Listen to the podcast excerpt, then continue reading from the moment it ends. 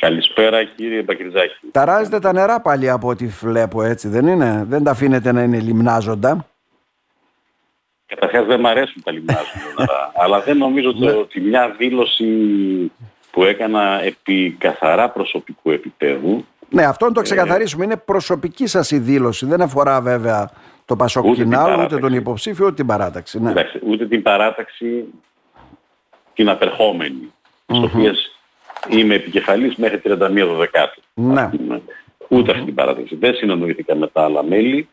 Ε, ο καθένας έχει ακολουθήσει την πορεία του. Ήταν, είναι, κατέβηκαν ως υποψήφιοι δημοτικοί σύμβουλοι όλοι. Εδώ τουλάχιστον ο Αρχέλος ο Γρανάς εκλέχτηκε ε, μάλλον είναι εκλόγιμος με τον Θόδωρο του Μουριάδη. Ναι, ναι.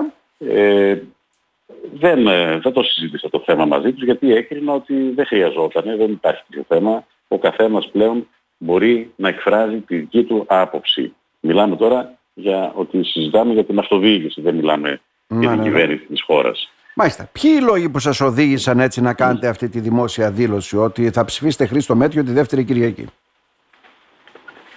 Καταρχάς ο, ο προσωπικός λόγος, ο βασικός προσωπικός λόγος είναι ότι εμένα προσωπικά δεν μου αρέσει καθόλου η τήρηση ουδέτερης στάσης απέναντι ε, μπροστά σε τέτοια γεγονότα. Στις εκλογές ή οπουδήποτε αλλού που απασχολεί ας πούμε τον κόσμο. Δηλαδή, για παράδειγμα, εμένα δεν μου άρεσε καθόλου η ουδετερότητα στον πόλεμο Ουκρανίας-Ρωσίας. Ρωσίας-Ουκρανίας, μάλλον να το πούμε καλύτερα. Καλά, εδώ είναι μικρότερη ε, μάχη βέβαια, ναι.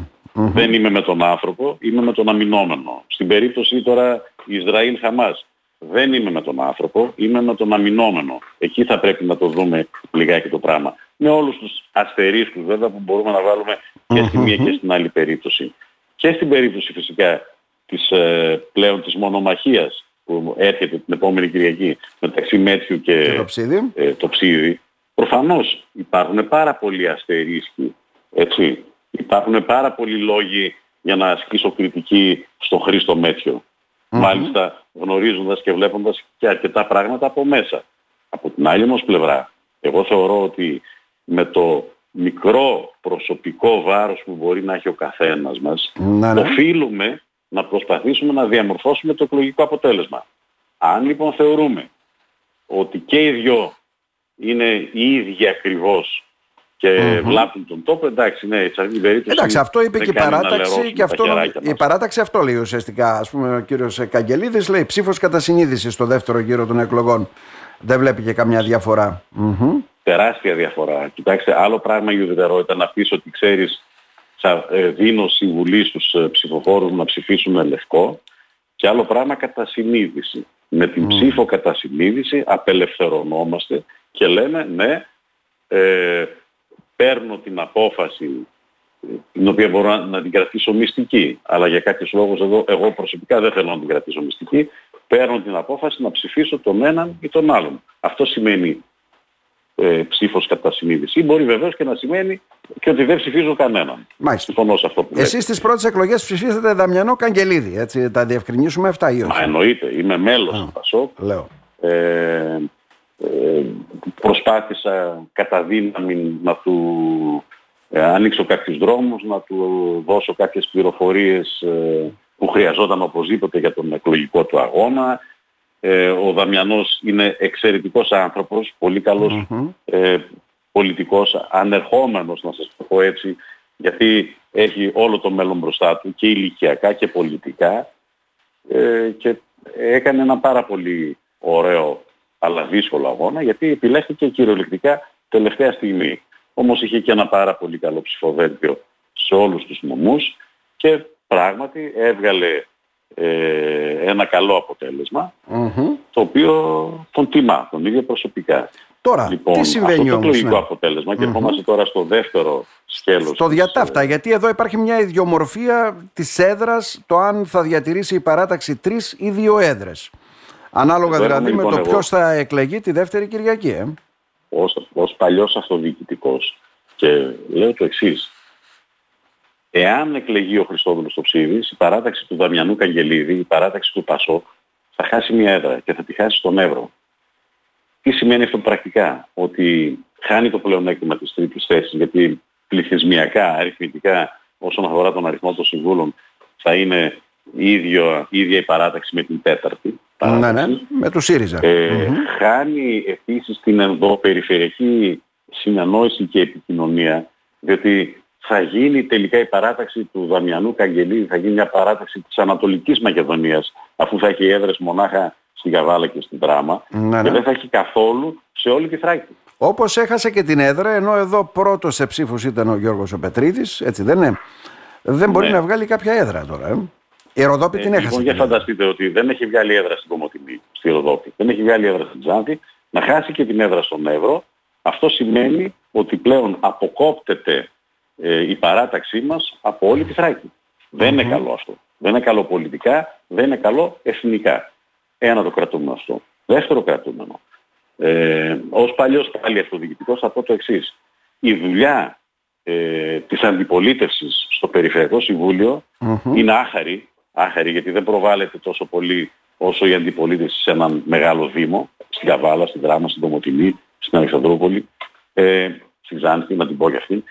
Ε, και επιπλέον είναι και δύσκολη, γιατί έχεις να διανύεις χιλιόμετρα, να πας ας πούμε στην Κομωτινή, να δεις ε, εκεί τους υπηρεσιακούς να, ε, να δεις από κοντά τους εισηγητές των θεμάτων, να ξέρεις τους ε, ε, ε προϊσταμένους των υπηρεσιών. Πρέπει να κάνεις πολύ προσωπική δουλειά.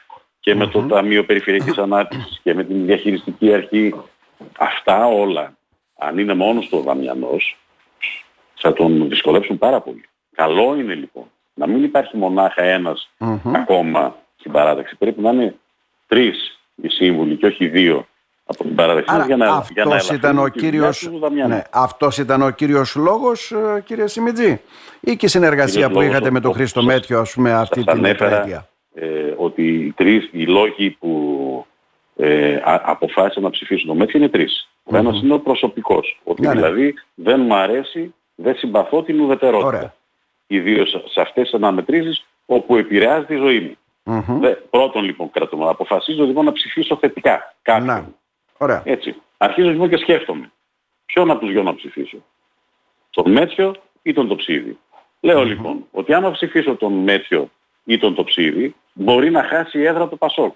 Να λοιπόν αρχίζει και γέρνει πλάστιγκα υπέρ του Μέτσιου. Ωραία. Πάμε στον τρίτο. Και τρίτο κριτήριο και τρίτο, βάζω και το θέμα και της κόπωσης που είναι σημαντικό για τους ε, δύο ή τους τρεις ε, περιφερειακούς συμβούλους της παράταξης. Και τρίτο λοιπόν θέμα, τρίτο λοιπόν θέμα πια μπαίνει η προσωπική μου σχέση που έχω αποκτήσει με τον Μέτσιο όλα αυτά τα χρόνια.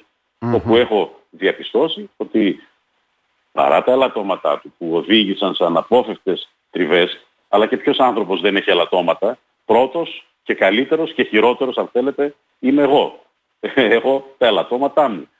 Έχει και το ψίδης, έχει και ο Μέθιος. Εγώ γνώρισα λοιπόν το Μέθιο από κοντά.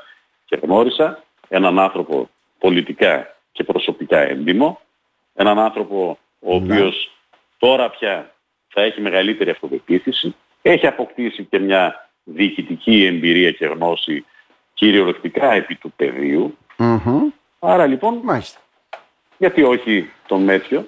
Τώρα, Σας βάζω λίγο στα δύσκολα όμως. Δεν ξέρω, νομίζω είναι υπόψη σας και η δήλωση η οποία έβγαλε η περιφερειακή σύνθεση για εσά, έτσι δεν είναι; Εντάξει, δεν θέλω να ασχοληθώ. Εγώ, κοιτάξτε, στην ανακοίνωση που έκανα δεν ασχολήθηκα καθόλου με Ότι δεν είστε αχάριστος, πρώην έμιστος αντιπεριφερειάρχης, περιφερόμενος, ναι, έχει εντάξει, πολλά προσωπικό. Τέσσερα χρόνια, ναι. τέσσερα χρόνια άκουγα, άκουγα, άκουγα. Ε, στο τέλος το πετσί μου σκλήρινε. Δεν μπορώ τώρα. Να, δεν υπάρχει λόγος να ασχοληθώ.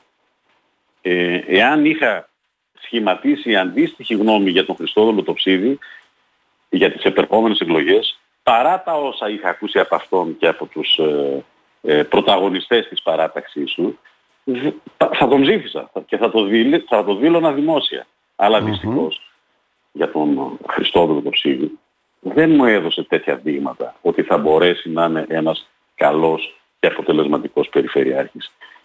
Οπότε εκεί τελειώνει το πράγμα, ας το πούμε έτσι.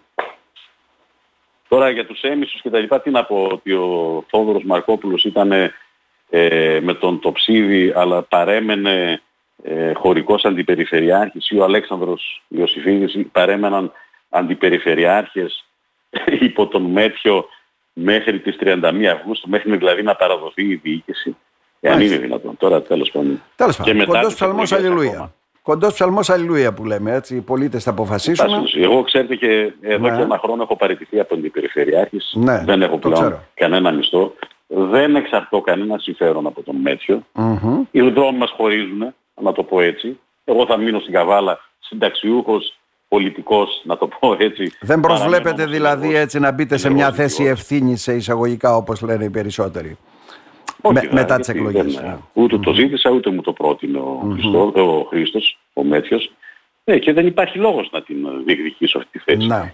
Έχει μια μεγάλη παράταξη ε, ο, ο, ο Περιφερειάρχης, ο κάθε Περιφερειάρχης προφανώς θα πρέπει να έχει δίπλα του ανθρώπους που τον εμπιστεύονται και τους εμπιστεύεται και ο ίδιος. Δεν νομίζω ότι ε, με χρειάζεται εμένα ο, ο Μέτριος. Κατανοητό. Οπότε εδώ τελειώνω. Σας το λέω εδώ. Χωρίζουν οι δρόμοι μας και ε, θα χαιρετιόμαστε Όταν έρχομαι στην Κομωτινή για, κανένα, για κανένα εφετείο μπορεί να περνάω να πιω κανένα καφέ. Μέχρι εκεί. Μάλιστα.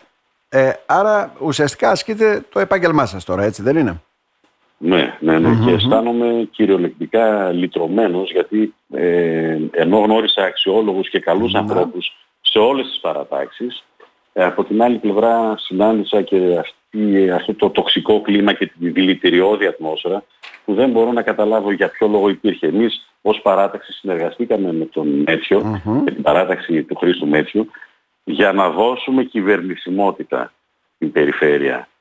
Ε, και δικαιωθήκαμε πιστεύω γιατί όχι μονάχα περπάτησαν σημαντικά πράγματα στην περιφέρεια αλλά με την πίεση που ασκήσαμε Μάλιστα. δέχθηκε ο Χρήστος πράγματα που ίσως να μην τα δεχόταν διαφορετικά. Κατανοητό. Ή τον πιέσαμε να τα προχωρήσει πιο γρήγορα. Ναι, το ίδιο βέβαια την ίδια άποψη για την κυβερνησιμότητα μας έδωσε και απάντηση και ο κύριος Καγγελίδης όταν το ρωτήσαμε αυτό.